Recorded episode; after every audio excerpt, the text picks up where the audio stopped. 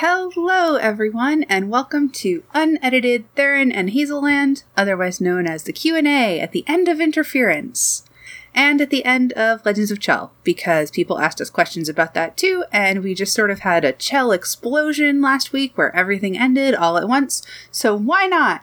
Uh, we have taken questions from Twitter and Discord, and we're gonna answer them. For anyone here listening, which is currently nobody, uh, we are going to handle the texty questions first. Uh, oh, hi, C Tate. Uh, so I was just saying, for anyone here listening, hello. We are going to handle texty questions first, um, but if you have a question that you want to say aloud, uh, we will give you a chance to unmute yourself at some point. Uh, and if you're just dropping in and you have a question and you need to skedaddle, uh, you can send a message in the server and we will drop everything for you. Um, I also want to note that everything is being recorded, so if you don't want your voice to appear in the show, let me know and I will edit you out. Okay, Hazel, ask me a question. Ask you a question. Okay, let's see. oh, what should I start with? What should I start with? Okay, um, so we have one from Discord from C Tate, and it says Jack's a druid now, right? Oh, okay. Well, I mean, I have not really thought about specifically the class that Jack is. Um, I kind of think of her as a wizard because she's learning magic with her brain. Like, she doesn't have an innate talent for it, as far as we know. Um, but I think that probably, since she's from Earth, she's some sort of amalgamation of different styles mm. uh, that like nobody has seen before, and that's why her um, her code words and uh, components are so unusual. So, like, there might be some druid influence in there because that's my bag. But but I kind of think of her as a wizard. Okay, yeah, that makes sense to me too. I thought that she was um, probably, you know, a wizard, um, which is, I think, what Geneva is. Not that that's all the school teaches, but um, that just made sense with what you seem to be doing at the end there. Yeah, whoosh and stuff. Yeah. Okay, it's my turn, right? Yeah. Should I find an easy one for you, or should I uh, do something difficult right off the bat? Uh, I don't know. Whatever you feel like. I thought I would open it up with an easy one, um, okay. but um, I did that, so you can do what you want now. Okay. Uh, so I'm gonna jump into Deej's question. Um, Deej is at Deej Silvis on Twitter. Um, and they ask, I'd love to hear more about how you created the characters. The world is obviously linked to a lot of other world building you've done, but I would be interested in hearing particularly about the process of character building for the show. Um, and then underneath it, I put a list of characters so that we remember who everyone is. okay, so um, I guess I did create most of the characters, so it's a good question for me. Um, not that you well, didn't I'll, help. I'll, yeah, hmm? I can chime in too. Yeah, not that you didn't help flesh stuff out, and uh, you're mostly in charge of Jack. Um, so uh, we'll start with Jack and Geneva, I guess. And they're us. They're, That's yeah, it. They're, they're basically us. they're basically us. Um, yeah. You know, us in those situations with magic and stuff and you know there are definitely liberties taken but they're they're basically just us yeah jack is sort of like who i want to be rather than who i actually am i think mm. she's she's braver and uh, she is um like better at finding justice and stuff like that uh whereas i'm just kind of i'm just me yeah um, and Geneva is, I think, probably a little closer to me than Jack is to you. Um, maybe not, um, but um, yeah, um, Geneva's me. She's got a lot of anxiety and stuff going on. Um, she can take charge, but doesn't really like it. Um, and there's there's a lot of stuff that's not me. I can't do magic. Um, sorry for anyone who thinks I can. Um, and I'm not a giant orc woman. Um, I'm also not bi and don't drink even a little bit. But um, mostly, pretty well me. I could even technically have the skill to build that little rock arch that Geneva put the plant in. Um, not and have it be pretty, but I could build it. so yeah, uh, Jack and Geneva are basically us. I think that an important avenue to explore, so I'm going to sort of ask you a follow up question Sure. about the characters, is like how we decided to make these characters like this. Like, because I remember sitting in the living room with you uh, and we were taking all these notes on what sort of show we might want to make. Mhm. Um, and I it was it was like not long after you came out as trans um, and we were thinking about working that into the show somehow so like what do you how do you think that like that time and those decisions ended up influencing the characters like being different and how we ended up using them Yeah. So, um, so this ties into how we started the podcast in the first place, which is interesting. Um, And I don't know really how to go into that too much without talking about that. So, um, we started the podcast because Therin wanted to. They were having a really good time with um, Roll Like a Girl. Roll like a girl Yeah. And they wanted to do uh, something in our world.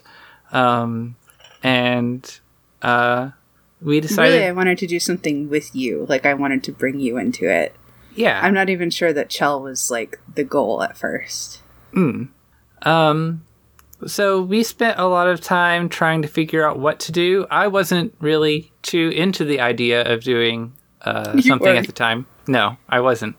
Um, yeah, so I was struggling a lot with what we would do, and uh, as we bandied ideas back and forth, I was like, "Well, I just came out as trans, and it would be really good to have some trans representation because I never really had that. And so the character who lived on Earth was going to be a trans woman. And that got changed around a little bit. It did. Uh, we definitely had this moment where we decided that I shouldn't be the one playing the trans character, um, and I was going to be the one on Earth. Like from as soon as we started developing the idea, uh, and part of that was because of our voices, which I regret now, um, and part of it was just because like I was very devoted to playing this like little earth nerd who would be obsessed with all of the stuff that she was going to be learning about. Yeah, I didn't even remember that we had set it up kind of love and luck style, where I was thinking about you playing the trans person. I don't remember that, but I believe you. Yeah.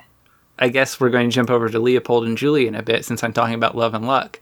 It's interesting absolutely. because, yeah, uh, we originally had the role of who is playing the trans person, who is playing the cis person uh, reverse, like it was in Love and Luck. And we straightened that out. And then when we brought Julie and Leopold in, who were played by Aaron and Lee, I also kind of reversed them in my head anyway. Like you have a trans head headcanon for the boys? Or Uh, no, it's uh, their personalities. Oh, I see. Yeah, so in this one, uh, Lee plays the more comedic, the more loose character, and Aaron plays the like uh, kind of straight, logic, serious one.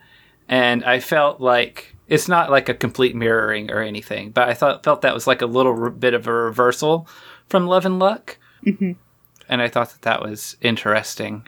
So yeah, I guess we'll get we'll get back to them because all of the crew really need to be talked about together. I think, um, except for Jin, because Jin came first. Showed up in the first season. Yeah. Well, maybe we should we should talk about uh I th- did somebody ask about our writing process? I don't think so. So, I feel like we should talk about the way that the show worked in the first season because it was really extremely like slipshod, throw it together every was, week. yes. Like we we had made this agreement to release an episode every 2 weeks, I think. Uh, and it was basically like on Thursday night we would be like, "Oh shit, we're supposed to do an episode of Interference, uh, we have to have it out like in a few hours. Let's write it and record it now. Yes. uh, because that's how podcasting worked in our minds at the beginning. We had never like heard of the audio drama scene or anything like that. We got involved with that later. Yeah. I feel like the plan was always to write a little ahead, but it rarely happened. Yeah, we're busy. Episode one and two were written ahead. They were written together um, because they had to be um, with how those were structured. Um, but I think those were the only two that were written ahead before we started recording. Yeah. so we wrote those two, and then we went in, and then just like every every week or every other week, whatever we were doing, um, we would write the episode, and then we'd record it, and then upload it. And sometimes that was within, you know, a couple of hours time, and sometimes it was a couple of days. But um, yeah, it was it was very uh, kind of weird and hectic. Yeah, and that's why the se- the characters in season one are so different from the characters in season two because we sort of just threw things together and then like bartered and asked friends to provide voices. So uh, in the first season, Jin was played by Lauren because I was pretty much working with Lauren all the time on Roll Like a Girl. Uh, and then like all of our other friends made like brief appearances whenever we need another voice. So like Kieran from Legends of Chel played a character, Nikki played a character, um, Tess played a, character. So like all of these people that we knew from role playing podcasts ended up on this show just because they were free at the time. Yes. we needed other people, um, and we needed other people a lot sooner in season one and more often than I anticipated. so um, we would get people last minute. Um, we asked Kieran to play Carter, and then we needed that character again, but Therin was like, well, we just asked them to do the one, so we should do something else.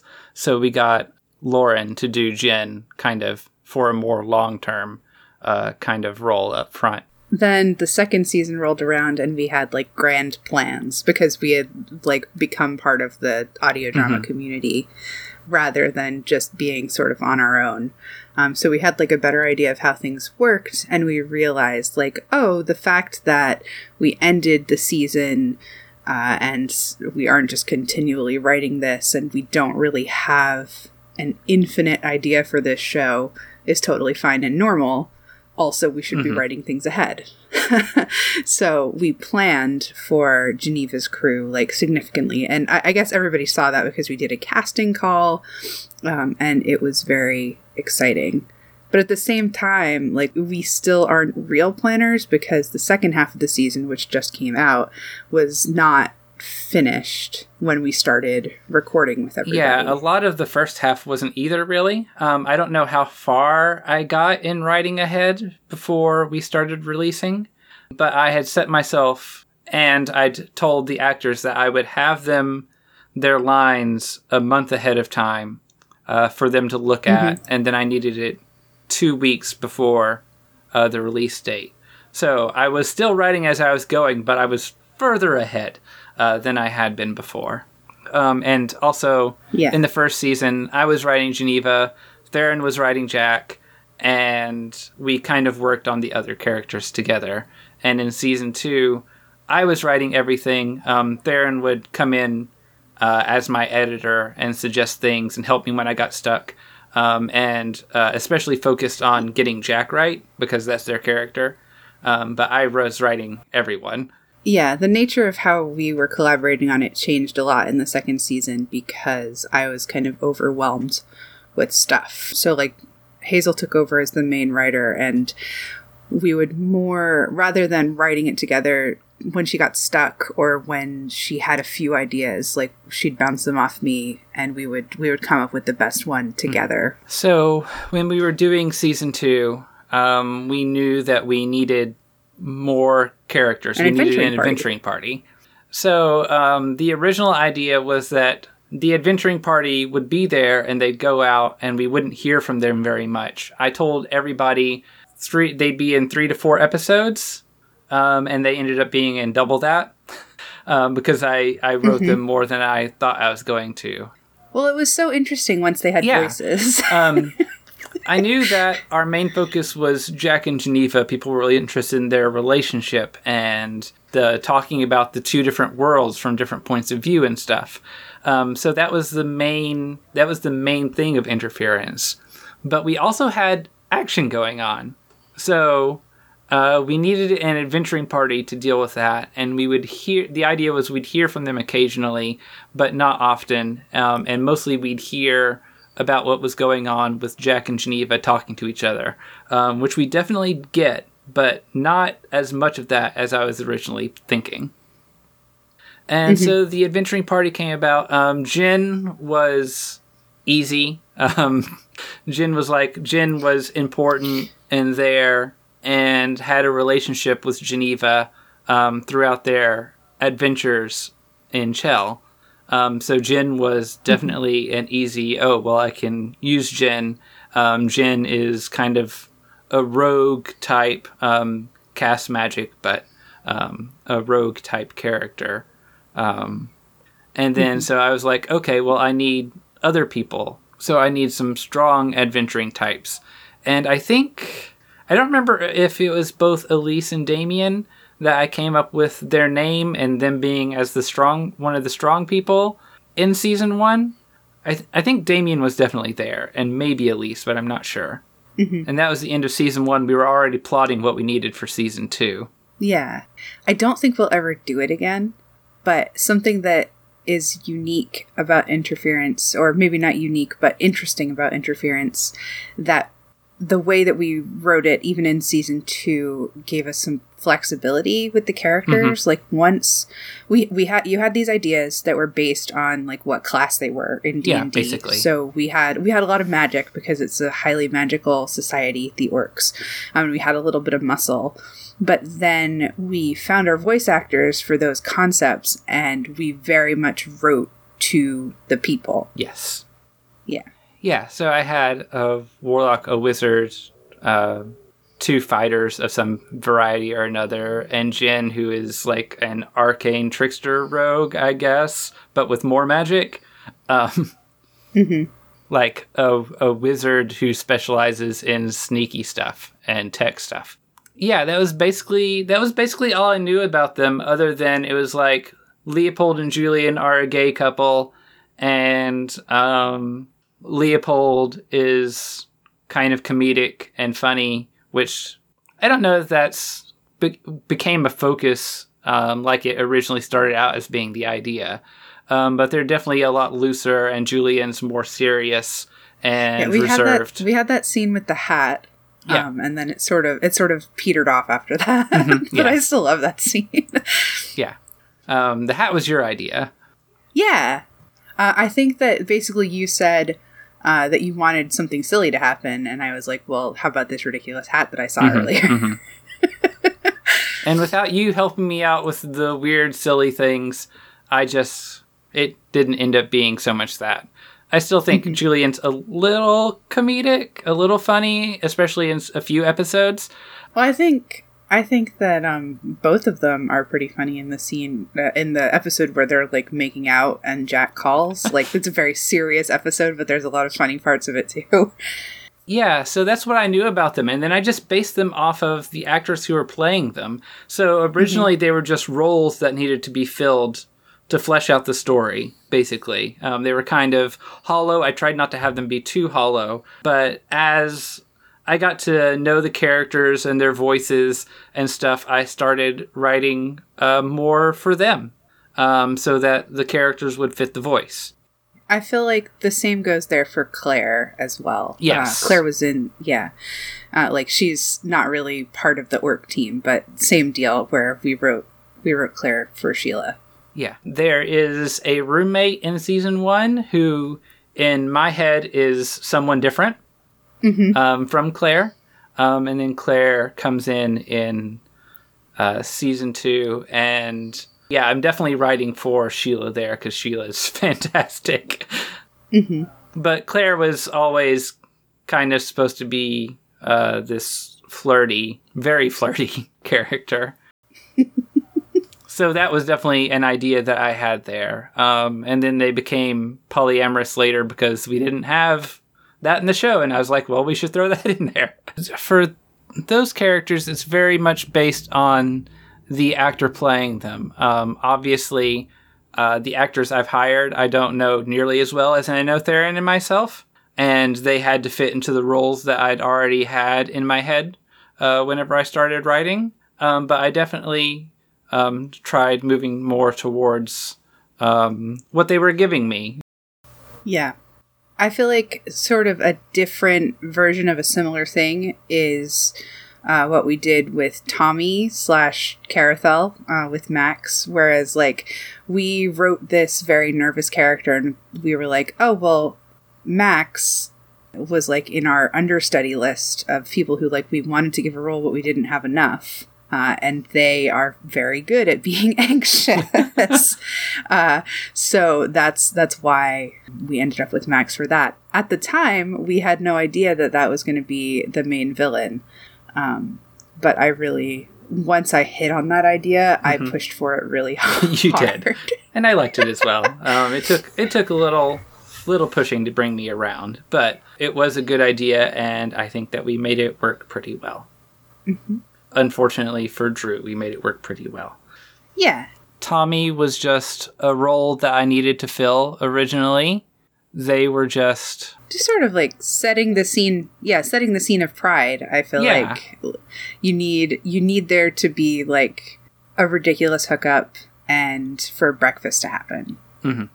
uh, and there needs to be somebody new there and it has to be a little awkward and yeah so we needed we needed someone like tommy yeah um, and then Therin got the idea for them to be Carathel later, um, mostly because we needed a voice for Carathel, I guess. And Max was available, and I was like, well, I don't know. Max already did Tommy, and. Well, I don't know if that's entirely what it was. I, I mean, that's that's definitely a part of it. but um, I feel like I really liked the idea of a villain that even we didn't expect. Mm-hmm. Yeah. Um, and that that's that's who it had to be if we're going for something like that. Yeah, and Carathel as a character and a villain, um, they were in season one. We've had them planned out for a little while. Um, I think initially when I wrote that, uh, we didn't know quite as much about Carathel as I might have liked. I'm not sure if I knew they were a mind flayer when I did that. Um, but uh, the mind flayer thing was definitely something that I worked on around that time. I feel like we've pretty thoroughly talked through the characters at this point. Is there anything else that like you meant to say that we didn't get to? Uh no, I don't think so. I think that's pretty okay. pretty much it. Uh it's your turn to ask me a question if you'd like. Okay. Let's look. That's about sound design, so that's for me. Um that's also for me. These are Legends of Chel.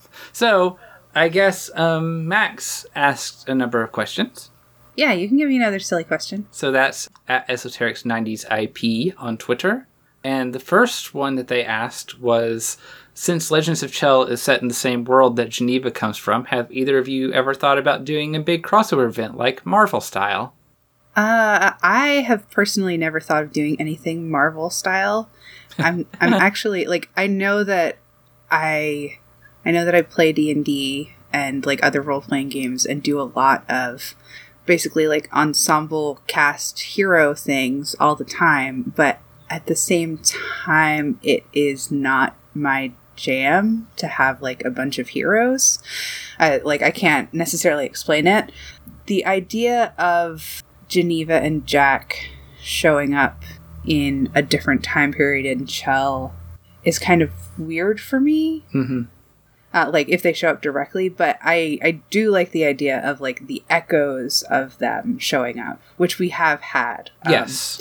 we like i don't know if we've ever said it but heat of winter the romance novel that ichabod's mom is reading and that keeps coming up in legends of chel is like basically a long told story that is in a bunch of different permutations over time that's really geneva and jack's story uh, yes. So, um, Geneva and Jack's story became quite well known and popular in their region. and um, a lot of literature has been based on them.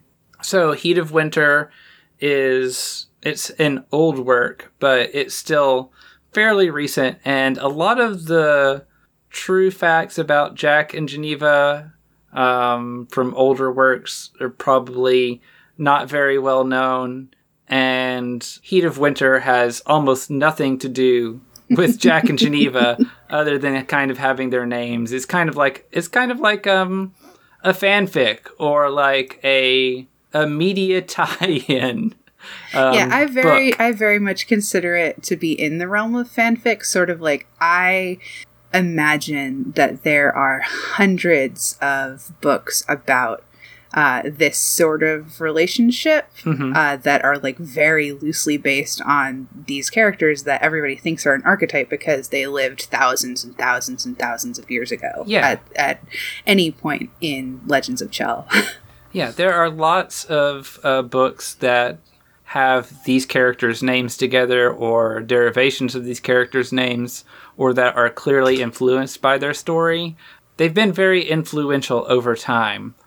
Yeah, I mean, there are going definitely going to be references to uh, things that happen in the world, but I don't think we ever we've ever planned on bringing them into like Legends of Chel game as thing as uh, people like bringing them out of time doesn't make any sense to me. Um, they had their time and their story, and they died, and things have moved on. I do have um, game ideas, like very vague game ideas that are set in Geneva's time. Mhm. So if we ever do something like that, then I don't know if I'd consider it a crossover, but there would probably be some sort of um, thematic something or another where you can see all these little pieces uh, from the Chel side of things rather than the Earth side. Yeah, and I don't have those ideas. interference is set in a time period that, through interference, I've developed a lot of lore about, but it's a time period that I consider to be uh, my wife's. My wife um, started it, my wife developed it. This is all kind of their thing, and I'm working with it in interference, but overall, it's my wife's story, my wife's time period of Chel um, that I don't really know a lot about other than what I wrote in Interference. So, yeah, it's not something that I really have a lot of ideas for in that time period where I could even bring them in as cameos or anything. Mhm. So, I think that's all I have to say on that. Do you have a Yeah, question you're thinking I about asking me?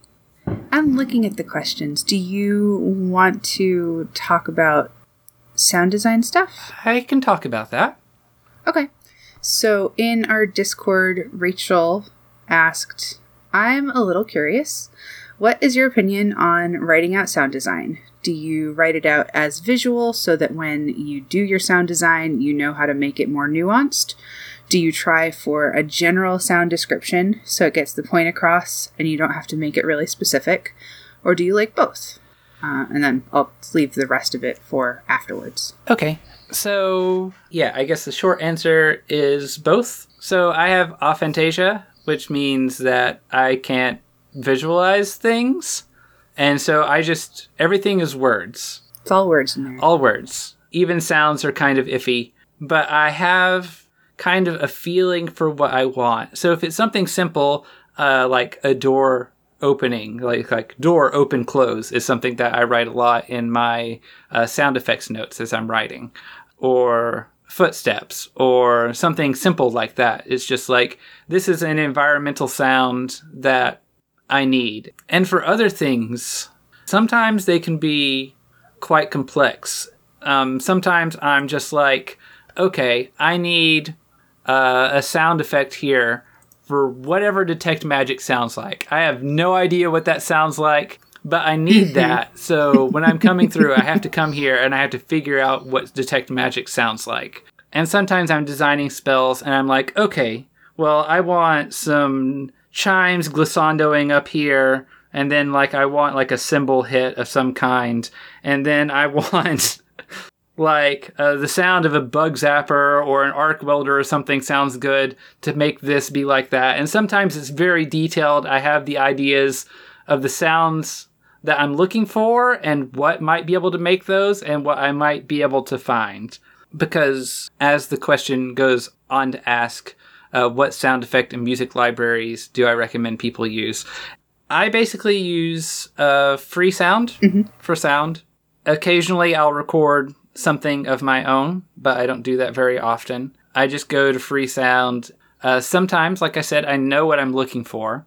Sometimes I don't. Sometimes I have kind of like, oh, well, I need it to be magical. A lot of times, glissandos are good for that, um, of chimes or harps, which I learned by trying to find things. Little bells and like finger cymbals and stuff. Um, and then sometimes you have an idea for a sound you want and you know what it is, and they don't have it, or you can't find it if they do have it. Or sometimes the recording's just really bad and it's not usable because it has way too much noise on it for some reason. I go there, I find the sounds I need. If I can make the sounds on my own and they don't have what I need, usually it's easier to search for and find something there than setting up my mic somewhere near something I need. Yeah, absolutely. We tried to record our own footsteps once, and that was like a fiasco. Yeah. Um, so a lot of times it's just easier to find something there and then work with what I have. Which is a thing that I do a lot even when I probably don't really have to. so, yeah, that's what I do. I do free sound and I don't do music very much. Where do I get music from, Therin? I forget what it's called. Uh, well, I mean, we use the the standby of Incompetech, but the cool place to get music is the Free Music Archive, which is Yes. a project that at some point was run by uh, WFMU, which is a New York radio station uh, that was like sort of it had the vibe of a college station, but it was like a public station, um, and they have a lot of artists put up uh, public domain or Creative Commons music there. Um, and a lot of it is experimental and weird. Uh, so, like, way back in season one, uh, when Jack didn't believe that Geneva was really a person from another planet, uh, she plays some, like, rowdy metal music. That's from the Free Music Archive. if you would consider what I do on Legends of Chel to be sound design, which I don't, it's really dialogue editing with some occasional music. Uh, I, I get whenever I stick music in there, it tends to be from Free Music Archive. It also, it usually at this point tends to be from one musician uh, who is under the name either Komiku or Mon Plaisir. Uh, th- they they publish under both, um, and all of their stuff is public domain, and they have a lot of variety. Uh, So they're they're like a really good artist to go to for uh, free to use music. Yeah, um, a lot of people use Incompetech and Kevin MacLeod stuff, and Kevin MacLeod has a lot of stuff. Um, a lot of it's also on Free Music Archive. Mm-hmm. And I don't think I think you've used a Kevin MacLeod song. Um, Yeah, um, I actually bought uh, like the rights to like all of the individual pieces for use for a Kevin MacLeod song for like battle music once, uh, so that I could like make it rise and fall as I wanted it to. Like he published. Uh, here's just the drum line and here's the the horns and all of that stuff and you could sort of mix and match it if you paid him five bucks or something like that so I, I did that uh, but that was that was too much work for me let's tackle the rest of Max's questions. I'm going to go from the least to the most uh, important. Um, so, what is Geneva's opinion of Baby Yoda? okay, um, this is an interesting question because I'm pretty sure, and Therin did some maths, um, that Geneva never learned of Baby Yoda officially. They left probably a couple of weeks before uh, the Mandalorian would have been uh, would have gone live in like assuming it's the real world. So yeah, Geneva wouldn't have known about Baby Yoda, but if she had, uh, what would her opinion of Baby Yoda be? Well, uh, Baby Yoda is pretty cute and also, excuse me, also green. Um, so uh, he's got that going for him. Let's see. It probably would have brought up some aliens. What are they depicting? Thoughts like uh, the alien discussion on Jack and Geneva's Walk did. Um, was like, oh, is this supposed to be an orc? And also, it has like pointed ears, so it's like, is this supposed to be an elf? You know, I thought that this was a really simple question, but now I think about it, we we have written episodes of interference based on a question like this. Yes, we have. uh, I think Geneva's opinion would be mixed because Geneva definitely does like memes. Um, they tend to like throwing out older things. I think mostly to get the Jack response of rolling their eyes and telling uh, Geneva to shut up. Uh, That's another thing. Jack would absolutely say "shut up" when that is not. I, I do not say that. That is rude. Um, so yeah, I think mixed Baby Yoda is cute, cute and cool, but also is this influenced by shell creatures? So a little confusion and also uh, interest in analysis in that way, probably. I mean, he's a little goblin, right? Hmm. Basically, Yeah.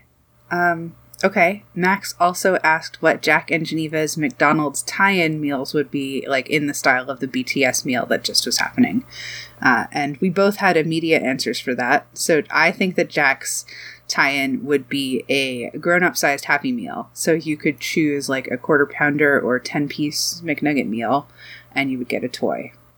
what kind of toy would it be? A a bigger toy, a more complex toy, or it would just be the same thing as in a Happy Meal? It would just be the same thing as in a Happy Meal. Okay. Uh, though, like the ideal toy would obviously be those little like those little toys that like they looked like McNuggets and like other McDonald's items, and then they were like little transformers that turned into cars or whatever. Mhm. That, that's like the choice McDonald's toy that Jack That would would- really want. That would be cool if like the adult Happy Meal gave you like retro Yeah, re- McDonald's retro toys. McDonald's toys, absolutely. McDonald's toys from your childhood. hmm Yeah, that would be really cool. What about Geneva's? Geneva's is two breakfast burritos, two cheeseburgers, a large fry, four piece chicken McNuggets with a packet of honey, and a medium Coke. Um, because those are kind of all things that I like, basically, I guess. I feel like Geneva would be all over breakfast burritos, though. And I think that the four piece chicken nuggets with a packet of honey is a, a weird thing that I picked up from my mom that's kind of worth throwing in there. Um, not necessarily 4 piece, because, you know, it'd be a regular one, a six, or an eight, or whatever. They have Um, a four piece. Yeah, I know they have a four piece. I threw it in there to make it be a little less food. Less. It's a lot of food. It's a lot of food. Geneva's big, so Geneva needs a lot of food. Okay. Um, and then I mean, I guess we already touched on this concept with uh, when we were talking about the crossover. That Max also said, while the story of interference is over, are there any plans for spin-offs about other characters or expanded universe stuff? Uh, and I have an answer for this, but I would like to hear if you have one first, Hazel. Okay, well, um, I did start and am planning on at some point continuing an interference novel, which would be a retelling of the interference storyline with uh, additional stuff, of course. So uh, I guess that's a tie-in or a spin-off or something. And I also have thought of other things there, and I've played around with writing Heat of Winter. Heat of Winter is definitely more my style of thing because of the fan fiction element of it. For a National Novel Writing Month not not long ago, either last year or the year before, I toyed around with the idea of Heat of Winter, um, it, an erotic romance between a pirate captain and a scientist. Hmm. Yeah, I think Heat of Winter, as it is in Legends of Chel, is like a boss romance. Like, oh, I am being hired as your secretary, and we are gay.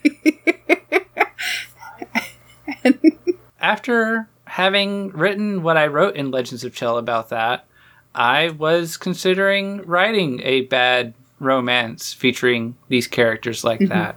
Um, I've also have considered uh, recently. Um, I have way too many projects to be working on anything like that, but I've considered recently maybe writing something with Jack and Geneva on Chel, or oh, an idea that I actually had was writing a story about Earth after Jack and Geneva leave, with all the different mm-hmm. changes mm-hmm. from the influence of magic on yeah. Chel.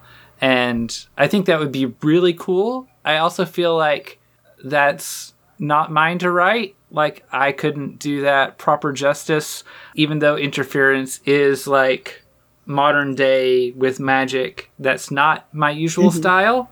And it's not something that I enjoy reading a lot of times. And I just don't think that I could do that well. I think it's a really cool mm-hmm. idea but I don't think it's uh, for so me. So my answer is just like, nah, we don't have any plans. We don't really plan. That should be clear by now. like we have a lot of ideas, uh, and that's clear, but we don't we don't have plans to do anything. I, I plan to have dinner at some point later tonight. yeah, I mean, that's not quite true because there is going to be an interference IPM um, episode that's this true. year and I kind of plan on continuing that. I missed a year. I wanted to do it, but I didn't have the energy. And I kind of continue to do the interference IPMs. I don't know what they'll be. I have no mm-hmm. idea. So I don't know how long that will continue. Yeah. Continue, but um, I do have uh, plans to write little short, isolated stories with Jack and Geneva on Earth, I don't see writing any on Chel. Chel's after interference mm-hmm. is done. So just like little little flashback episodes, little stuff that we didn't get to see in interference. I can t- plan on continue doing those for IPM, so like once a year. but other than that, there's not like any serious serious plans other than I would like to write that novel someday, but we'll see because I've never finished a novel. Not a full novel. Uh, is there anything else that you want to say about interference before I move into the, the Legends of Chel section of this document? I don't think so. Do we want to see if anybody else? We don't have anybody in here, so yep. I guess not. So on our Discord server, John asked, if I was going to ask any question, I think it would be how did pl- the players feel about the reversed math? Uh, well, it sucked. Uh, like in in short, the reversed math was bad. We had spent all of this time building up our characters to be the great characters like that they were mechanically. Um, and then all of that was turned on its head. And that's kind of what you would expect. At the same time, like it sucked because we kept forgetting how it works. and it was, we had so many moments, and I left so many of them in where it was like, what are we supposed to be doing right now? Does this kind of check count for the reverse thing? and then like moments of excitement when you crit and then you realize actually that counts as a nat one uh, it was it was it was just really like there it was goofy and it it was kind of funny but i would never ever ever ever want to play a game like that again so from a dm point of view I should have planned it out better than I did. What was going to work what way and what wasn't. And uh, kept a good note up at all times um, so that I could keep track of it because it was a lot of work. It was difficult. Um, it did achieve what I wanted. What, a lot and, of chaos and frustration? Yes. A lot of chaos, frustration, uh, you guys feeling less powerful and being a little more careful and scared of things. Mm-hmm. See, the thing that I didn't like about it in that way is that uh, we felt off enough that mm, I might say everybody other than me, but that seems mean. So everybody had a tendency to lean into like dice over like role playing. So like Waylon was laying on the ground attacking so that he would have disadvantage. Like everybody was leaning into mechanical tricks rather Mhm. than playing their characters the way that they would be played. Yeah, I think it works for the campaign and what I was doing. Well, I mean, there were some very funny s- scenes of Waylon laying on the floor attacking Yeah. people. So, I don't think it's anything I would ever do again. Um, besides being really difficult and hard to keep track of, um, it's just kind of weird.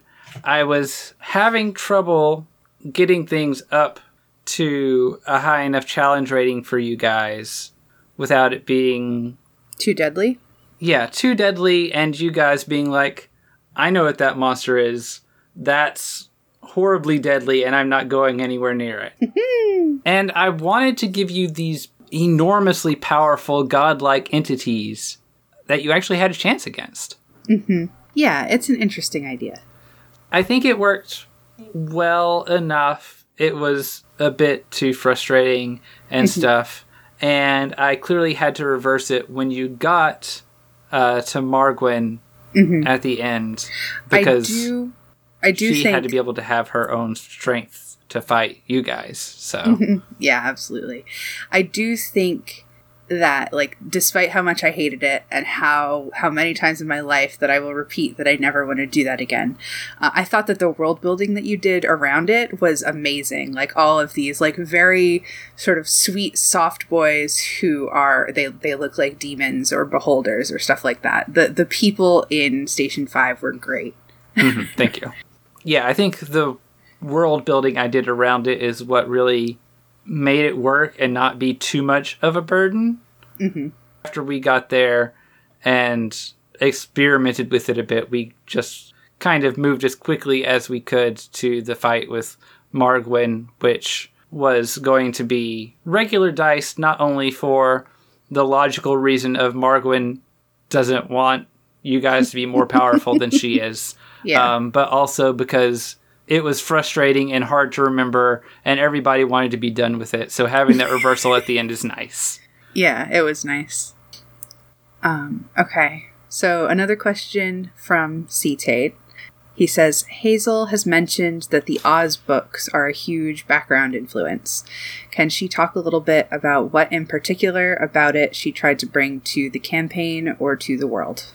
Okay, so Oz is a big influence for me. I love the Oz series. Um, most people, I feel like, are only familiar with The Wizard of Oz, and they've probably not even read it. They've probably just watched the movie. But I've read all of the Baum books. I discovered them uh, whenever I was a kid at one of our local libraries. I think they didn't have all of them, but I read all of the ones they did have multiple times. I mean, the most obvious Oz element is the apple trees. That one even managed to make it into the movie. And there's always kind of a Wizard of Oz element whenever you have uh, three or four characters walking down a road in the middle of the woods. Um, See, okay, I, I feel like I can tell that you're struggling with this. So is I it okay am. if I is it okay if I answer for you? sure.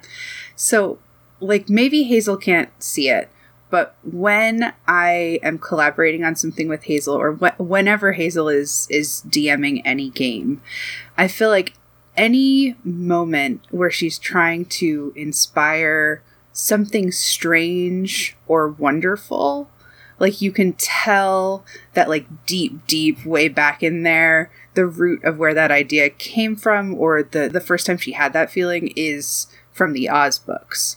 Like the most obvious moments in Legends of Chel are when the the apple trees attacked us. But I feel like the most distinctly Oz moments that we had are when Day was talking to animals or when she talked to Hmm. the tree cutter. Like Hazel invents all these strange animals, and that's like a thousand percent Oz in my mind because those books had so many weird creatures like the porcelain people um, and the creepy couch monster. What's his name? The Gump? Yeah, the Gump from I think that's Return to Oz, right? Uh, That's with Ozma, Yeah. not with Dorothy. So yeah, I that, think that's so. that's as far as I know. Um, So, there's like, there's a movie that has a name that is not the name of either of the books that's in between two of the books. Um, and I'm not good at titles. Um, So I basically, what I guess what I'm trying to say is that I feel like Oz is built into Hazel's storytelling DNA to an extent that she doesn't even necessarily know it when it's happening. yeah. Oz and Xanth both are wild and weird monsters and things, but the apple trees were the direct, and there was also the wall of fire that you had at the end of the um, pendulum pit after you solved the puzzle in the museum.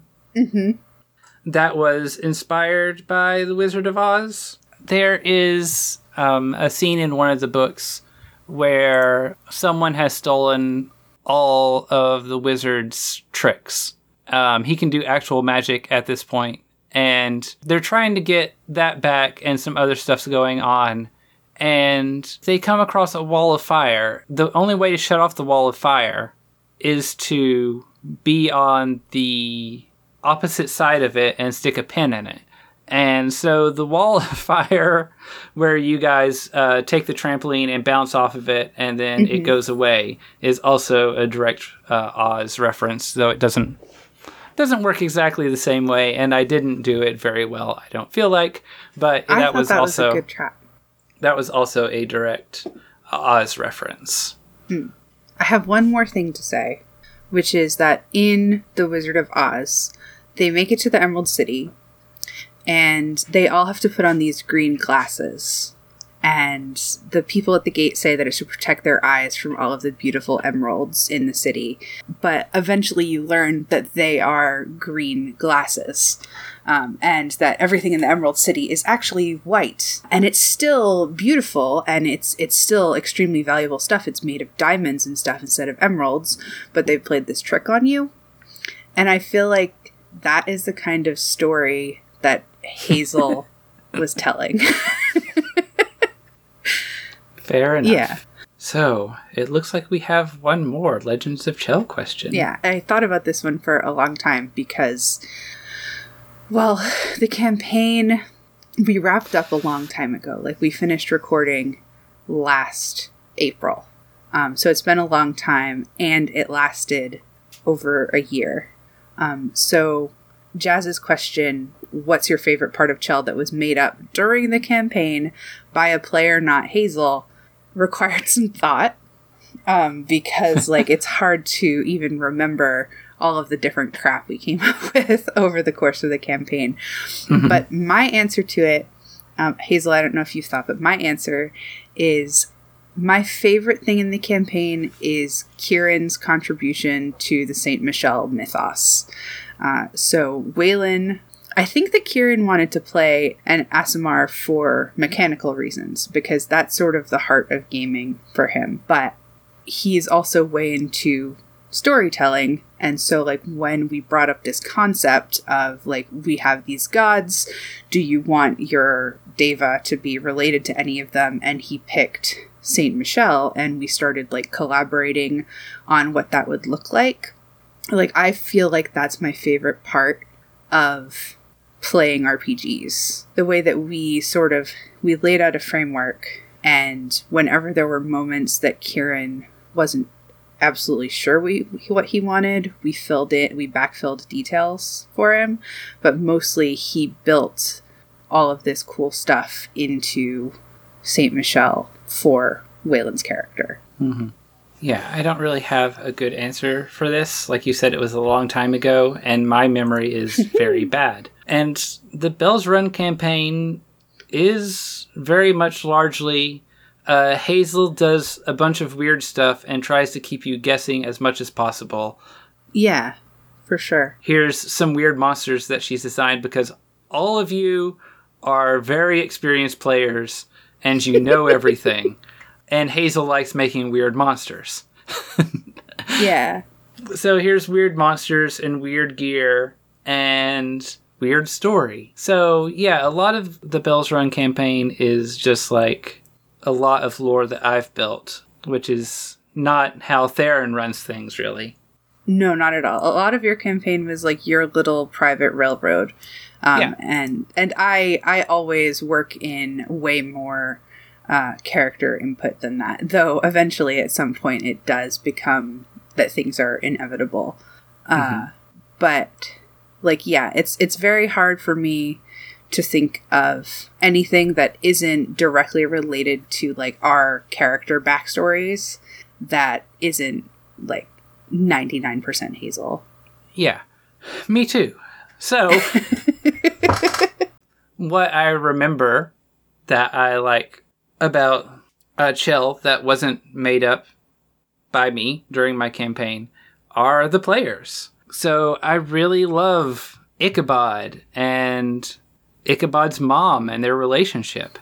Yeah. And I like Ichabod's relationship with uh, Withers Morantelli, which is a character that David came up with. It's not my character.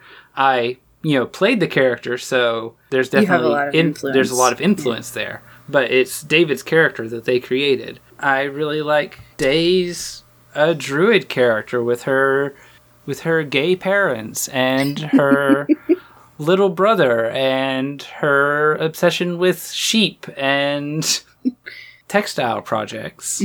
And Day, uh, as annoying as it was for me, uh, always walking around talking to animals. What do you mean it was annoying? Those were my favorite parts. I know they're your favorite parts, but every time you talk to an animal, it's like, okay, I need to come up with a new animal voice. What is this animal talk about that I'm willing to talk about with Therin? How much information am I willing to give? From an animal. Uh, how much willing? How much invita- information are they capable of giving?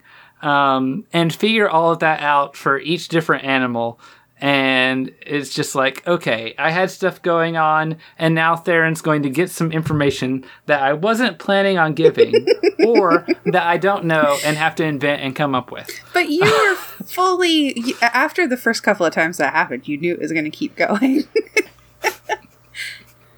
That I always hoped. uh, yeah. I'm glad that that I got back at you somewhat for the reverse math thing. Fair enough.